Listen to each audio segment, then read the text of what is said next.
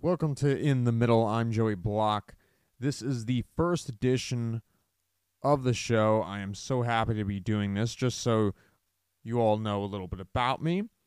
I was the news director here. I graduated in May and now I'm back doing this show. I was also a news reporter, assistant news director. I was a news anchor for newscasts. I did Are You Awake the morning show here. I was a DJ for a time. I did a lot of things, let's put it that way. But during my time at WRSU, there's always one thing I wanted to do, and I didn't get a chance to do it. I love politics. And now I'm getting the chance to do this show, a political talk show about politics solely on that. I mean, I love news and everything, but politics in particular is something I love to follow because there's a political angle to everything. And this show is about getting in the middle of it. We're cutting through the noise. There's always picking a side. There's always the right or the left. And here, we're just bringing you the facts. I'm not going to tell you my opinion. I'm going to bring you different opinions. When we're talking to different candidates, or we're talking to activists, or people who just believe in what they're saying, that's the voices I'm bringing to you. I'm bringing you now. So here's the, how the format of the show is kind of going to work. I'll give you a little behind the scenes just this one time. First, I'm going to give you an intro, more or less what I'm doing now. I'm going to give you my analysis of what's going on over the course of the week, what to expect in the coming week. Whether it's the poll numbers of the presidential candidates or the issues that are affecting them, and particular this week and pretty much for up till November, we're going to really focus on elections. That's the big thing we're focusing on the presidential election because it seems like everything's political these days, even though we're in the middle of a pandemic, which is another thing we're going to be talking about. COVID 19 just seems to seep into everything. I know when I was, so I was also the host of our public affairs show called Nightbeat, which is on Wednesday nights. And we, towards the end of my time doing that, was COVID, COVID, COVID, COVID, COVID. We just can't avoid it. It's everywhere, everywhere, everywhere. So that's going to be, we're going to be talking a little bit about that throughout our time here on the show. So we'll be talking a little bit about that, how that's affecting things, and where the race stands, as well as mail in balloting. That's a controversy in itself. Oh, some states are doing all mail in voting, some states are not. Here in New Jersey, every municipality is guaranteed to have at least one polling place for you to go to, but for most part, it's mail in everyone gets sent a ballot. And some people don't agree with that. But we're going to talk about that in a little moment here. Right now, I want to focus on the presidential race. Here's where the race stands. National poll in the Real Clear Politics average, the former Vice President Joe Biden is leading by 50 half points to President Trump, who has 43%. So it's about a 7.5 spread in terms of Biden. And if you want to compare it to four years ago, Hillary Clinton, she was up by a two point margin. So you're saying, um, Biden must be doing pretty good, right? Isn't that what you think? Well, you should dig a little deeper into the battlegrounds. That's where you're going to want to look.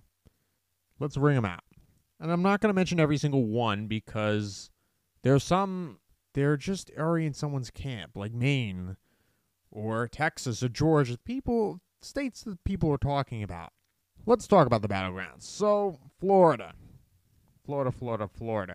You know, in 2000, that was the make or break state.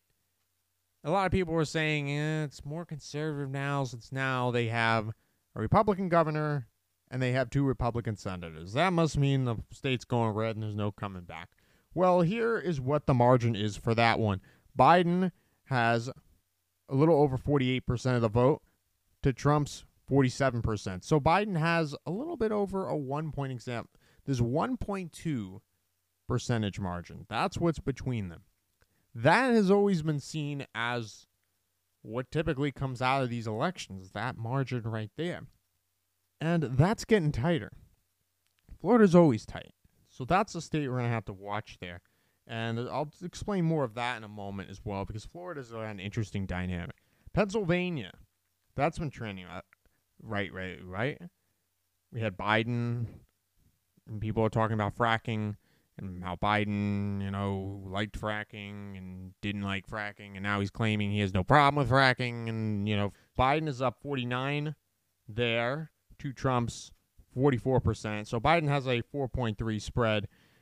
That's significant because that's tightening as well. Trump needs that state in order to get to the White House, or he's going to have a harder match. Well, he still has some other states, but he's going to have to look at that. Wisconsin, Biden almost 50% there. Trump is 43%. So Biden's got roughly six points ahead of him in that state, and that was the tipping point state by most political analysts' standpoint. So that's going to be a state you want to watch because there's been a lot of movement there.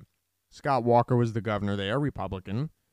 Speaker of the House, former Speaker of the House, Paul Ryan, he came from there. Reince Priebus, who was the head of the Republican National Committee, he was there at one point, and a former chief of staff under the Trump administration.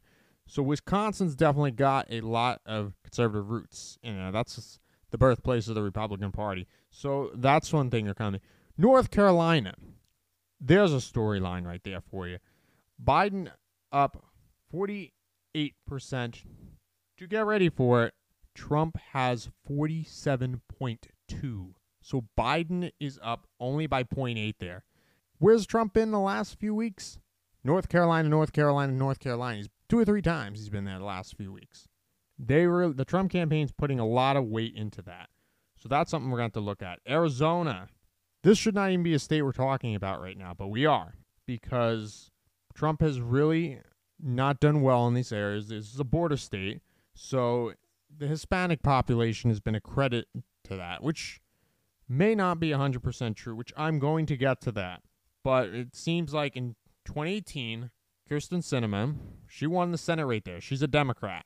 That hasn't happened in a while because that was Jeff Flake's old seat. He was a conservative Republican, but he was kind of different in style from the president, so he just decided to retire. Martha McSally, who's currently running there, she is constantly behind in the polls. She didn't win last time. She got appointed because John McCain's seat was vacated the unfortunate passing of the late senator. So she she got put in that spot.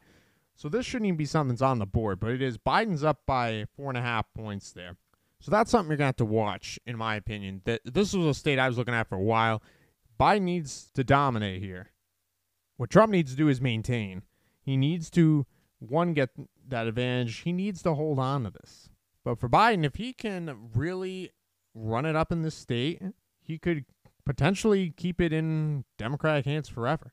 That's a big one. Minnesota, this is one where I didn't even think it was even possible four years ago because the Trump campaign just went there last minute, but they did it. They almost won the state, and it was credible by one percentage point. Biden's up by over six points there, but again, they're really looking on the iron belt of the state. This is the northeast corner.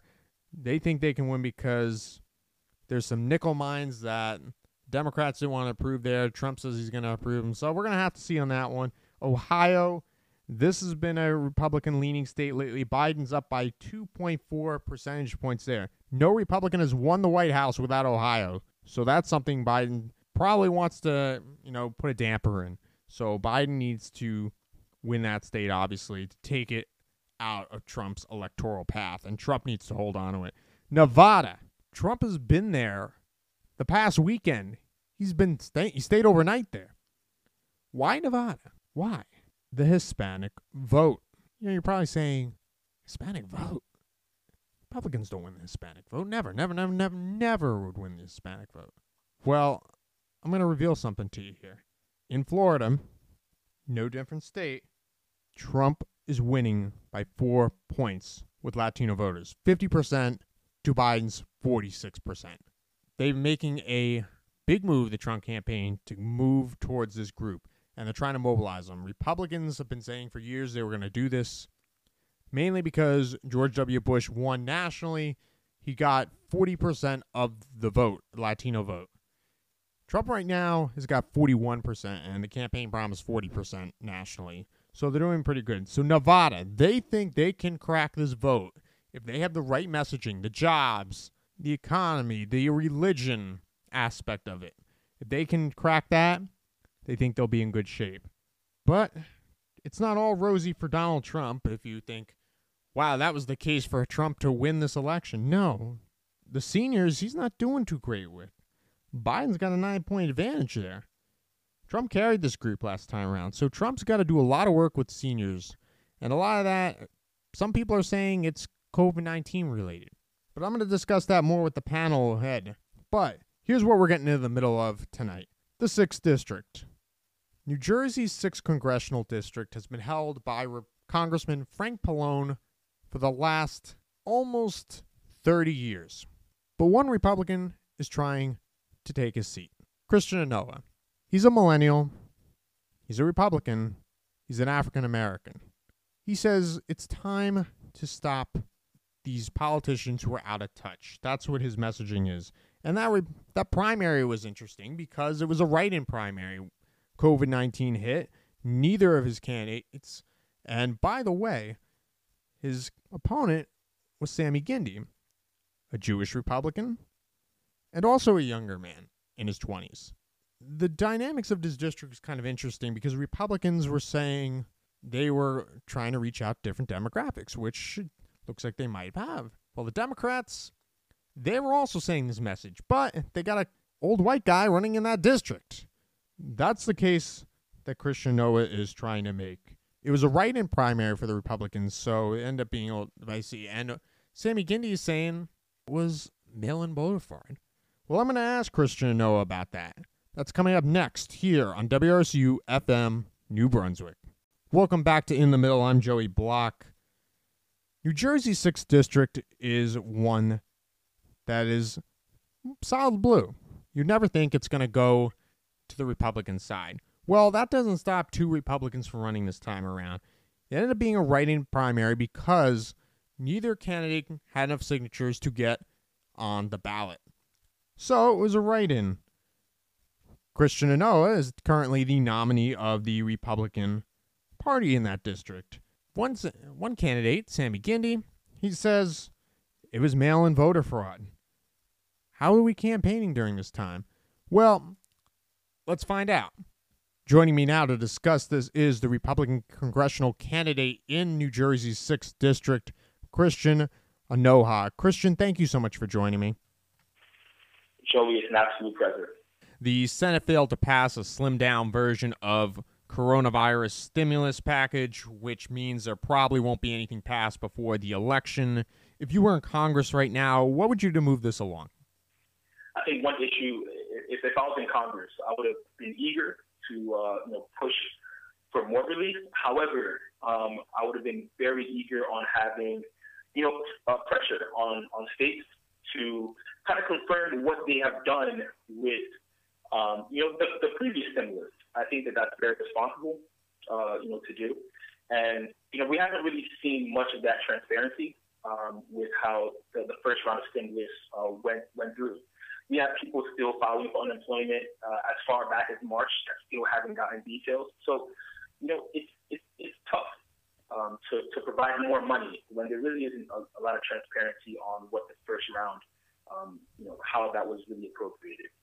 The president did an interview with Bob Woodward for his new book, Rage, in which he said that he knew COVID 19 was highly contagious despite other saying otherwise to the public as well as acknowledging he played down the virus in order to avoid panic. Do you think the president's doing everything he can to combat the pandemic?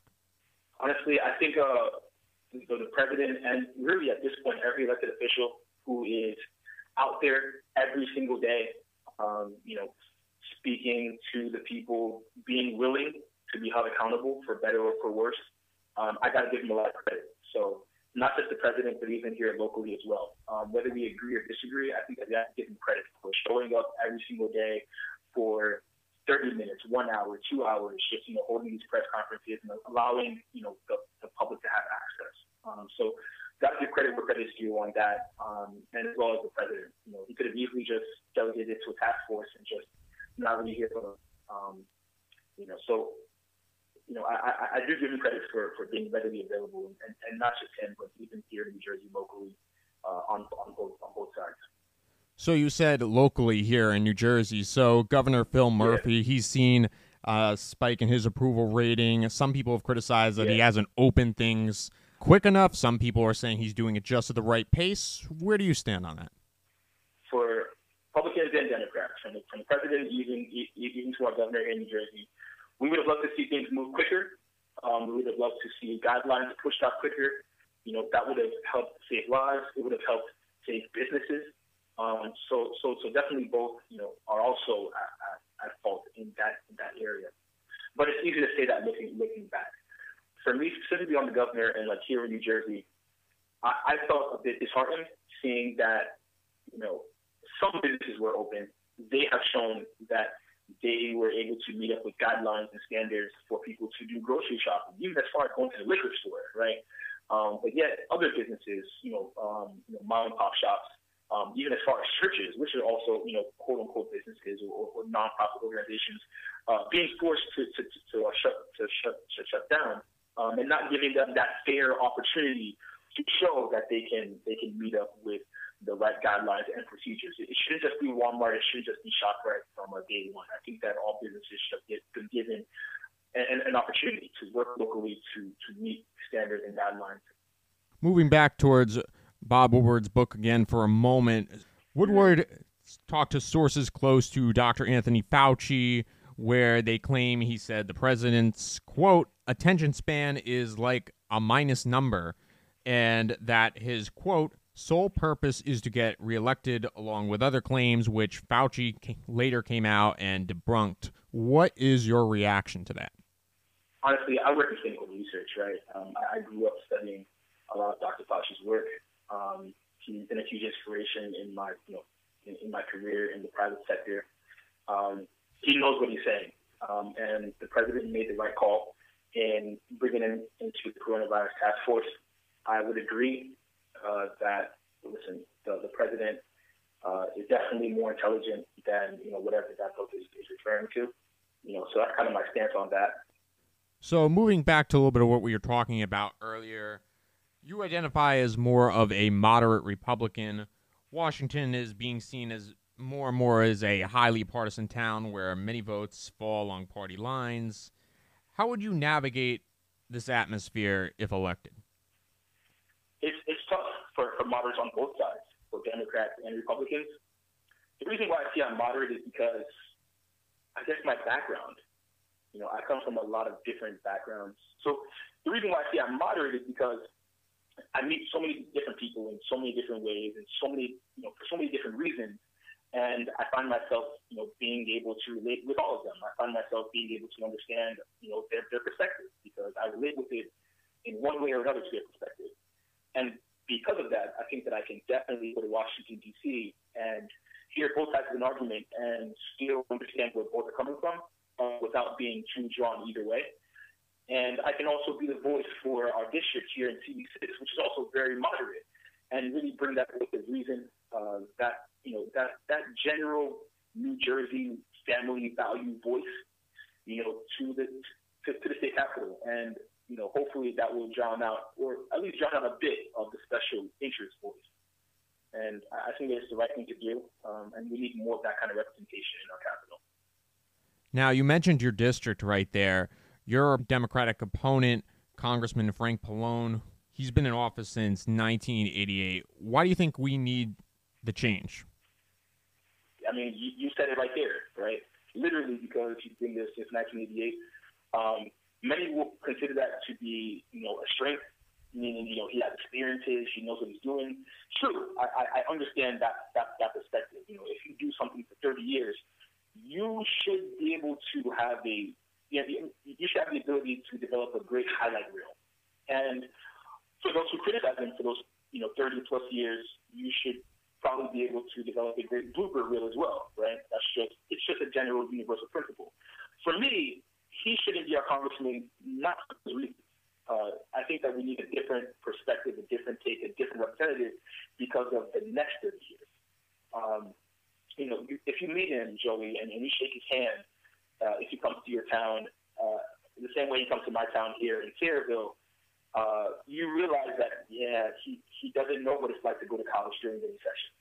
He doesn't know what it's like to, you know, not be a millionaire in the middle of coronavirus. Um, you know, and because of that, he he I just don't believe that he will know uh, the innovative ideas that we that will be required for us to get to the next step um, moving forward in our in our country. Uh, simply because he doesn't really know what it's like to have been a regular person on the street in the past 10 years, 20 years. He grew up in a completely different America, uh, sorry, a completely different America than, than, than we grew up in. Um, so if you're going to bring ideas and policies and issues that take us forward, it's it's not like, know, so that's not the genuine reason. Um, maybe for a different position that requires more of an experience of, of yesterday's past. He might be great, maybe in, in an advisory role, um, maybe in, you know, just a, a, different position than someone who's supposed to lead the, the innovation and bring voices um, to, to represent. You know, when you look at CD6 and, and, and you put your, you know, you, you put your spoon in, in that in, in that melting pot and you, and you bring up a face, it's not. I don't think it's supposed to be Frank Pallone. I think that that would have been the case maybe, maybe 30 years ago, and it was, but not in 2020. Um, I don't think that that's the representation, which is a you know an elderly Caucasian male who you know doesn't have the experiences that I just I just I just mentioned. That that doesn't seem to be the formula for what's going to take us ahead in the next 30 years. So COVID has changed life, as we know, pretty much, including campaigning. I know for you in your primary, typically you just get on the ballot, you get enough signatures. At this time around, uh, you weren't able to do that, so it was a write-in primary instead. So, what are the differences since you've done this now your second time campaigning? What what key differences do you see in this campaign, and how are you adapting to that? I know you've talked about that a little bit already, but what is it like that you can't necessarily hold in person things and go to those in person events the same way as you could last year, for example? Yeah, and Joey, you got the right questions. I'm, I'm, I'm glad to talk to you right now. I, I appreciate that. Um, so my general mindset initially was, you know, I ran for state assembly, knocked up some doors. I got out there, um, you know, and after the results, you know, going to the grocery store, you know, meeting people that recognize me, having these conversations, and it's like, you know, I felt that I want to continue that. I want to continue to knock on doors. I want to continue to get out there. I want to continue to push a better narrative in our area, especially in Central Jersey. And I figured, you know what? Let me just put my name in for Congress um, and, and see what happens in the primary. You know, um, I knew that was going to be a long hill battle, but you know, the best way to do it is just to campaign and kind of see what happens. And after COVID, um, our you know party convention uh, was was turned into something virtual. Um, so it affected my, my access to meet people the way I initially anticipated. Um, and to set up the right infrastructure to even get on the ballot was even a tough a tough situation as well because I didn't really know how to get electronic signatures, right? How exactly do you just do that, Joey? You know, like, and there's no guidance towards that. So when, when our governor out that executive order, and you know, that's just it. You just you just leave that that. It puts young people like us trying to get involved at a, a standstill, right? Like, what do I do? How do I get a verified signature from someone that does, that isn't going to match their physical signature? And how do I make sure that's verified? So all these things was, you know, it, it did bring that hurdle, um, and it resulted in me not even getting on the ballot. It is true, um, but you know, we we we you know we, we still push. Um, you know, we got we got some good help from you know, our, our local voters, man, who were able to write my name in and spell my last name correctly. And um, we are we are here now. But you know what we're going to do moving forward? It's literally just the same exact thing. Um, keep pushing, keep pushing, and, and, and, keep getting our name out there, and keep getting the ideas out there, and keep listening. Um, you know, because it will never will never do a great job if you don't get your voice into the capital. If you don't make your voice louder, then all this is really for no reason. Um, you know, so hopefully that answers your question. But you know, the, you know, I think it was just the executive orders without factoring in the younger politicians getting into the game. Um, you know, it, it hurts. It hurts. It really affects a lot. It makes it so much harder. There are so many people in so many other towns that that just kind of gave up. Um, and that doesn't help our society. It doesn't help our community in the long run. When we, when we, like I said, pushing bills without factoring every single person. And how can you when you don't have the experiences with different types of people.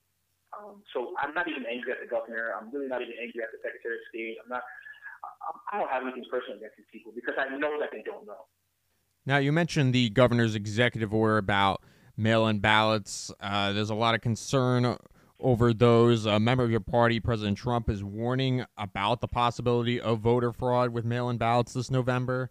Uh, he specifically points to the incident that happened in Paterson. Your former primary opponent, Sammy Gindi, claims he lost due to mail in voter fraud and claims that you put a lot of fake signatures on your ballot and that's why it got rejected. So, one, do you have a concern about mail in balloting? And two, what do you make of these accusations? Oh, man. He said that? Okay. All right. All right. When it comes to, by the way, petitions are completely different from vote by mail. Um, so, you know, there might be accusations for, for, the, for, the, for, the, for the two. Uh, when it comes to vote by mail, this is my opinion. Um, you know, do we have voter fraud um, in the world? Yes, like not just America, it's global, right? Um, now, when we look at the state of New Jersey specifically, it's, it's going to be tough to, you know, we, we've all known very much that the, you know, our postal system challenged, right? They, and not just the postal service, but a lot of government agencies right? You know, it, we've been we've been going through tough times. Um, our state is in debt, so companies or organizations that rely on state funding are going to have challenges. They too are maybe at risk of debt. Now, if we're going to now rely on our if we're going to give our postal service more work, the concern about that is the number of people relying on prescription drugs um, that you know also uses the, the postal service to receive their drugs. Um, so that that's a huge concern. And when the president said that, you know, we want to, not really the president, but the postmaster general, said that he wants to make some changes um, so that we can still take in these votes, but have it not affect our service delivery of prescription drugs to folks who need them. Um, I felt that that was very reasonable. I felt that the best way to go about it is to implement more drop boxes so that our votes go directly to the division of elections where they should go. And we rely less on the postal system. We put less burden, less work uh, for them, and allow them to do the job that they were already doing um, effectively. And then if we will use the vote mail system with the postal service, we should upgrade those services to first class so that the postal service who's struggling financially can get some money off of that especially for the additional work that we're giving them, and provide them maybe an opportunity to hire more staff, right? Which could be some of the some of the New Jersey residents that have lost some of their jobs. So to me, it makes sense. And to see the Postmaster General is a former CEO, a former executive of a service delivery company, I think that he was very well qualified to implement those changes. It made sense when I read it, when I read the press release, I, I could conceive that. Uh, when I now saw my opponent you know, go to Long Branch, um, you know, bragging about the new postal facility and, and, and the new ceiling that they put and things like that. It's like, uh, here we go again, right? We're, we're, and, you know, criticizing, criticizing the president saying that, oh, he wants to rig the election and he wants to do all these things. And it's like, you know, again, we have another politician coming in uh, who, to me, is just a puppet of Nancy Pelosi and, and you know, a lot of people who have been in power for, for a very, very long time. And I don't think they really understand the nuances of how the postal service system works today. In terms of the accusations towards me, like I said, when it comes to the to the petition, uh, it was it was I won't lie, man, it was a, it was a huge struggle having the oversight of creating an online platform and uh, verifying all the names coming in um, within a very, very tight, a very, very tight, tight deadline. And I made a lot of rookie mistakes by just packaging all these documents and submitting it without the thinking that people would, you know, claim to be who they're not online. Um, I really had a genuine belief that, you know, my opponent wouldn't wouldn't, wouldn't be shady um, and, and galvanize people to, to be funny. I thought that you know, him and I would, would be gentlemen about it because we're both young coming in, um, and that just wasn't the case and looking at the accusations towards uh, voter fraud when it comes to, to the write-in, I don't know how I can fake uh, someone spelling the name Christian Onuoha. I, I don't know how. I, I don't know how I don't know where that accusation comes from, or I don't know if he's saying that oh someone changed his name and put my name, or I, I, I don't really know how that really works. So maybe he has information that I just don't have, but you know, um, or or maybe there's been reports that oh the Christian is being backed by by the machine, and it's like, dude, I wish I wish I was backed by the machine, man. Um, because maybe I would have been able to get on the ballot, you know, the the, the, the normal way. Uh, last time we spoke, you said there were some things you agreed with the president on, while there are others not so much.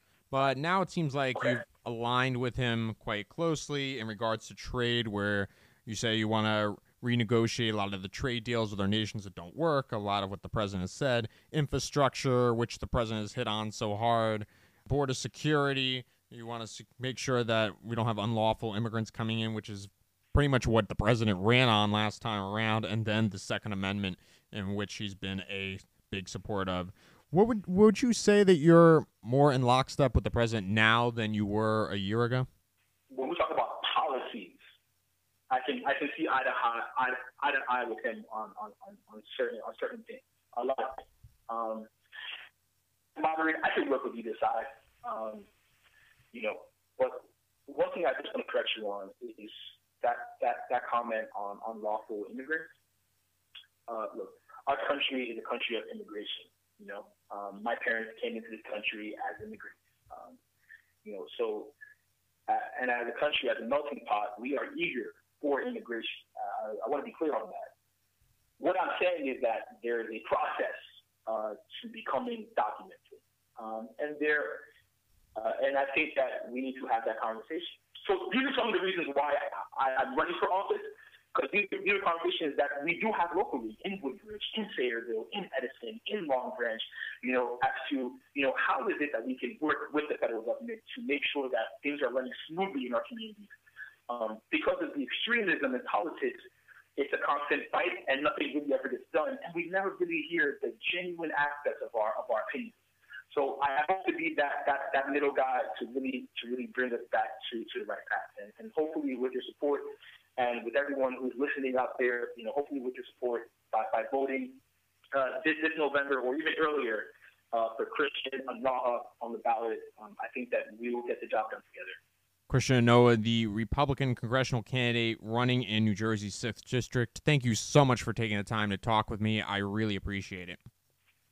Joey, my brother for life, man. Thank you for having me back. I'm, I'm grateful. You got guys are Coming up, I'm going to be discussing with the panel the political events of the week, the Bob Woodward book, mail in voting, what's driving these candidate numbers. That's coming up next here on WRSU FM New Brunswick. Welcome back to In the Middle. I'm Joey Block. This week in the political world, we've faced a lot of big issues coming to the head. The coronavirus stimulus package in the Senate got halted. Bob Woodward came out with a new book. And then also the debate over mail in balloting just keeps intensifying. But here to discuss that with me is Robbie Suriano, the former Rutgers Republican chairman and staffer for the 2017 Jack Ciattarelli campaign, and a member of the Rutgers Democrat Tobi Omotoso. Guys, thank you so much for joining me. So I want to start with Bob Woodward's new book, Rage. It hits bookshelves this week. In an interview with Woodward, President Trump says he downplayed COVID 19 despite knowing it was contagious because he says he didn't want to panic people. Tobi, what's your reaction to that? Uh, I mean, it's pretty much what we've seen from the president throughout the entire COVID crisis. It's what we've we've read from his behaviors is that he's trying to downplay it because he wants the economy to reflect what he's saying and that'll help him with the upcoming election. He's clearly not very interested in carrying out the duties of a president. I mean, he's never been much of a unifier, but he's also not much of a protector either. Robbie, could this be damaging to the president's reelection campaign? I fail to see how the specifically this part of the book. I mean, there could be other parts of Bob Woodward's book that that could be damaging, but th- this part, I mean, there was a press conference. I think it was in April where he said the same thing, where he he, in his own Trumpian way, is trying to avoid panic. And the thing is, I don't see how any other uh, no the, another president wouldn't have acted in a different way. No president would have gone up there and screamed panic, panic, panic. No president wants to see uh, the country panicking, and and judging by you know Democratic leaders at the same time before we all went into lockdown, they would a Democratic president would have acted in much a similar way. Now they would have had uh, more uh, eloquent ways of speaking, but uh, Nancy Pelosi was telling people to go about their lives, not to panic. Uh, Mayor de Blasio in New York was saying, go about your lives, not to panic. Even Governor Cuomo in New York State was doing the same thing. There wouldn't If have I- been that much uh, of a difference. if I may respond, I, I think that that is it's it's not true that a president would have responded in exactly the same way. Uh, if you go back to, I mean, one of the most classic examples is FDR saying that during Pearl Harbor, this is a day that will live in infamy. If he had said this is no big deal, then we would have thought he was pretty much insane. We would have thought he was not doing his job properly. Donald Trump could have not incited panic, but also acknowledged the weight of the situation. He continued to not wear a mask. He continued to belittle experts who were trying to respond to the problem. And he, he described it as something like the flu, like a normal version of the flu, as though it wasn't something that was going to change the way we lived our lives for at least a year going forward. I mean, that's that's completely ludicrous that any other president would have behaved that way. And I, I would say the same, even though I don't like George W. Bush, I don't think he would have behaved that way. I think George W. Bush would have accepted what his his um, allies and what his experts would have recommended to him, not downplay it so nakedly as to just to just to try and get a, pol- a political advantage. I, I mean, if you, you you brought up listening to the experts, and if you ask Dr. Fauci, who would have been the point man on this in any other administration, he has served the country with Republican presidents and Democratic presidents. Dr. Fauci has said on multiple interviews and multiple occasions that Trump has been perfectly. He has listened to Dr. Fauci and done what Dr. Fauci has asked. So I think there's a common refrain from the left where it's just listen to science, listen to science. And obviously, there are more considerations than just science, but that's what Dr. Fauci says President Trump has done. And I, I don't think Dr. Fauci's lying about that. I don't think that Dr. Fauci has said has done exactly what he's told us to do the entire time. Maybe he's been more responsive to Fauci over the last couple months, but there was a significant period of time where there was even rumblings that Trump would fire Fauci or have him removed. And he alluded to it various times in tweets and public statements, while also not listening to Dr. Fauci in the recommendations to wear a mask publicly. Like, he wasn't listening to him most of the time. That's why there was a fear that he was going to get fired. If we can go a little off of that there in the book that woodward wrote he said that sources close to dr fauci who claimed he said the president's quote attention span is like a minus number and his quote sole purpose is to get reelected. And they also made some other claims which fauci later denied. So robbie to you on this one. Do you believe that Dr. Fauci, he's that he when he says he's never made those remarks. When you're dealing with an anonymous source, right? I don't know who that is. I don't know what their motivation is. So I don't put a whole lot of stock into it. I, I mean, I mean, it's certainly it's not a ridiculous statement. Like I don't disbelieve that Trump has uh, a short uh, attention span, but I don't know. I can't put my trust into someone I, I don't know. They're not putting their names on the line. So, Tobi, are these types of accusations really helpful in terms of maintaining public trust in government health officials since as uh, Robbie was a little talking about and you were as well, there is some people that don't really like Dr. Fauci and want to see him ousted. I think that it's very difficult when you see an administration that consistently belittles people who are meant to be nonpartisan bureaucrats and describe there, there's there's a the, most of the people who would want him removed like his approval ratings are very high but most of the people who would want anyone like dr fauci removed are people who believe in a deep state conspiracy about trump wanting to be purged from the government or something like that I, I don't really i don't really believe that there are a lot of people who want people like dr fauci or um, deborah birx I don't think anyone really wants them removed. And I think a lot of the time they are trying their best to not bother the president as much as they can because they're so constantly under threat and they think that they are best serving the country in the position that they're in. Talking a little bit more about that relationship between Dr. Fauci and President Trump, it seems like at times people are kind of confused about who to believe because if you were listening to their two statements back to back this past week, where Dr. Fauci is saying that we got to hunker down and that this isn't going to really end till the end of next year and into 2022, while President Trump's out there saying open, open, open, we need to open everything up. So, Robbie, does it seem like there is some confusion over the messaging here? Like, who should we believe? Well, I mean, there's always going to be tension between uh, advisors and, you know, executives. And we elect the president to take a lot of decisions from different experts and come up with what they think is best for the country, right? Take the um, a military leader is a nonpartisan bureaucrat, right? But sometimes presidents are forced or think a military leader's advice isn't what's best for the country. And so the president's role is different than Dr. Fauci's role.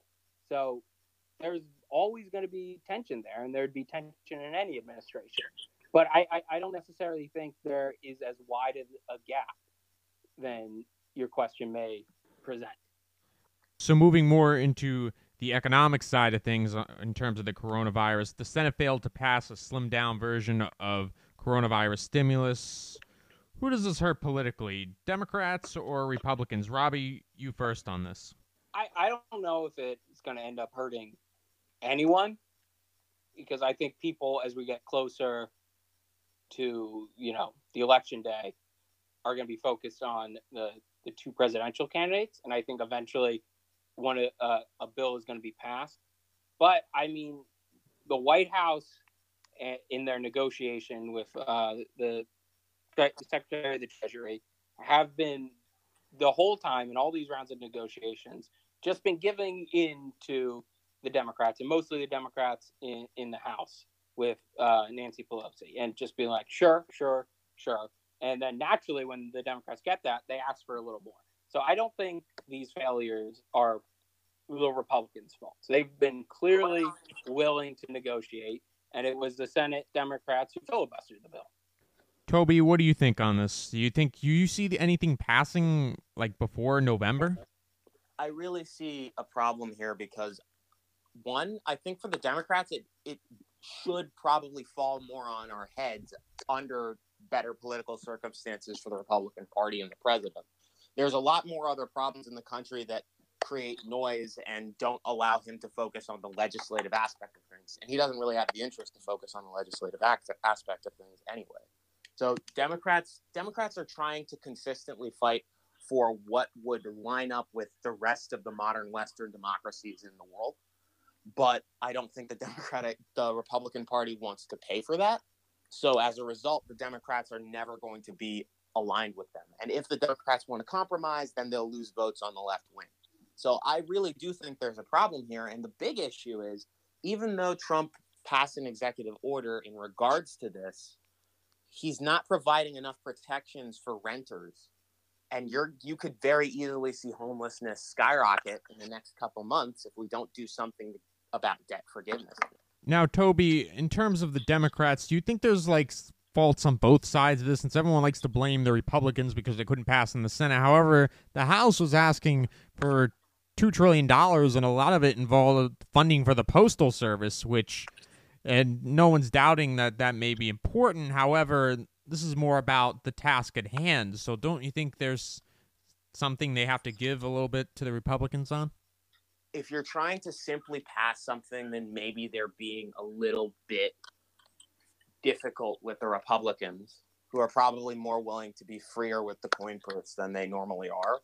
But I still think that their limit is nowhere near what we need to get the economy to go where it needs to go and to cure the ills that this virus has brought upon the country, especially in low income areas. Robbie, a member of your own party, President Trump, is warning about the possibility of voter fraud with mail in ballots this November. He specifically points to the incident that happened in Paterson. Over the weekend, while campaigning in Nevada, he accused the governor there of rigging the election. A candidate for Congress in New Jersey's 6th District during that Republican primary, Sammy Gindi, claims he lost that primary due to mail in ballot fraud. The guy who clinched the nomination, Christian Onuoha, says he's worried about it in the upcoming election. Is this a concern you share with them? There's certainly, I mean, there's certainly uh, more of a risk in this. I mean, with the election coming down to, you know, ma- mail-in ballots, you know, my uh, just on, from personal experience, my, my sister who lives in Pennsylvania now is still a registered voter and will still get a ballot a ballot here, and is a registered voter in Pennsylvania. And I mean, we're not going to vote for her because that's a felony, and we don't want to go to jail and things like that. But there's certainly a risk here. But I think more of the risk than actual voter fraud is that states are simply not up to, are not used to counting these member this number of mail-in ballots. And if this, if you have a situation where in some of the New York primary elections, as I can recall, it took weeks and weeks to declare a winner. Winner, and you can think of a nightmare scenario. If what is that? What if that happens in a swing state for the presidential election? It, it, it, I'm less worried about uh, mail-in voter fraud and more worried about just the state's capacity to deal with the change in how we count elections. Tobi, what are your thoughts on this? I I actually do. I mean, before I earlier in the year, I was a little more skeptical about issues with the voting process in the election, and it's not for the same reasons that Republicans have that they believe that there's this widespread conspiracy to defraud the entire election. No, that's not the issue. The issue is we are currently trying to do mail-in voting, which was a growing progressive trend around the country, but it wasn't a commonality. Um, in places that have only had the infrastructure for occasional idiosyncratic mail in voting, whether that be absentee or vote by mail just by preference. So there's obviously going to be issues, but the reality is we're also in the middle of a pandemic. That's that's just some things aren't going to work as well as they did before. And this is what we have and it's still pretty solid. There are problems, but I think we can look at the different primaries that have occurred and if we're honest with ourselves, we can come up with better solutions. The issue is we have an administration and we have different governments around the country that rather than trying to compromise and work towards improving vote by mail, are fully rejecting the system and trying to get leave people with the option of only voting by mail. And that means that Democrats who are more afraid of the pandemic, that the polling data shows this, than Republicans, are going to turn out less if the only option is to go to the polls. They're going to try to stay home and be safe. The race for the White House in general, as I was saying earlier, the polls are getting tighter. And some new polling came out of Florida and may reveal why. An NBC Wall Street Journal Marist poll shows the president leading among Florida Latino voters 50% to former VP Joe Biden's 46%. Four years ago, Trump was trailing Hillary Clinton with this demographic in Florida, 61 to 32 percent. Nationally, a Republican presidential nominee hasn't won this demographic as far back as 1972, and in Florida has failed to do so the last three election cycles. So, Tobi, is this a problem for Joe Biden? This is a monumental problem for Joe Biden. Democratic pollsters have continued since I mean, generally throughout history, this has been reliable, but over time, as more Latinos come into the United States, the polling data shows that they're they're not really as tethered to a singular party as other groups have been historically polled to be. They're generally considered just a group, and they are indexed. They rep- They are more similar to the general population So when you go and look at Florida, which especially has a high um, high population of Cuban Americans who are especially hesitant to side with anything left leaning or socialist because of the history of the country of Cuba. You, it's not really that surprising that the, the Democrats find significant problems in general with Latino voters, but especially in Florida. Robbie, how should Trump capitalize on this? Basically, Trump should focus on um, you know paycheck issues, the economy, they saying things like I'm gonna I'm gonna be better for fixing the economy than Joe Biden was. See what I did before coronavirus, which came from China and was not it wasn't my fault at all. See how great the economy was before that and things like that. And basically, you know, try to try I mean his election strategy has to be offsetting losses he's had amongst college uh, college educate uh, college educated white voters, which uh, were which were something that Romney did well with, non college educated white voters and minority voters.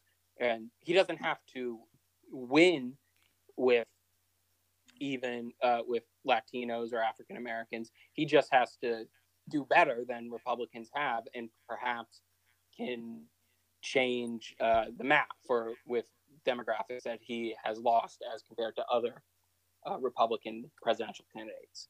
Yeah, you mentioned the polling in terms of white college educated voters. It looks like from a newly released Fox News poll that the president is starting to gain some traction there. And I'm going to give you the exact number. It is 54% to Joe Biden's 44%. Looks like there's some, but again, one polling. We'll have to wait and see. But another key constituent in Florida is seniors. Trump is trailing Biden by nine points in this latest Fox News poll. Trump led that group last time around. Robbie, should he be concerned about that? Yes, he, he should be concerned about concerned about that. But because, you know, traditionally older Americans have or at least recently older Americans have voted for Republicans. But uh, if there's going to be a silver lining to him trailing there is that's a demographic that he can make up. If he had them once, he can probably get them back. So I would certainly be concerned about it, but I don't. I, I wouldn't be throwing in the tower just yet. And as, as this election, as we get closer, if he can keep, you know, inching, you know, tightening and tightening it, he doesn't need to be. He doesn't need to win the popular vote. He just has to get it to a, where it was four years ago, and he has a fighting chance to win the electoral college. Tobi, I'll give you the final word on this how should Joe Biden try to expand his lead with the seniors? Since a lot of people are saying it's due to coronavirus, they don't trust him anymore on it. But what's your take on it?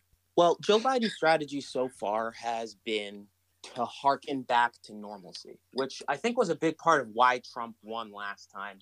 The country is changing and it's leaving a lot of people behind, but it's also different and it makes people uncomfortable. Joe Biden points to chaos that Trump has brought and the atmosphere of the coronavirus. And he can even point to the atmosphere of the riots, not so directly because then he could alienate left wing voters, but he can allude to the fact that things are chaotic right now. And if he can continue to portray himself as the normal guy, the guy who's been there the whole time, the guy who talks plainly, the guy who's from F- Fighting Joe from Pennsylvania, you know, that that guy is compelling to older voters.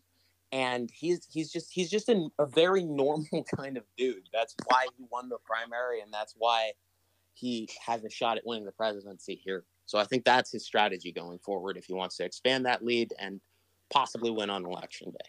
Tobi Omotoso member of the rutgers democrats and former rutgers republican chairman and staffer for the 2017 Jack Ciattarelli campaign, Robbie Suriano. Guys, thank you so much for joining me. I really appreciate it. So that about wraps it up for our show this week. We'll be back again next week with another episode right here on WRSU FM New Brunswick. Now, coming up, there's going to be more music programming right here on WRSU FM New Brunswick.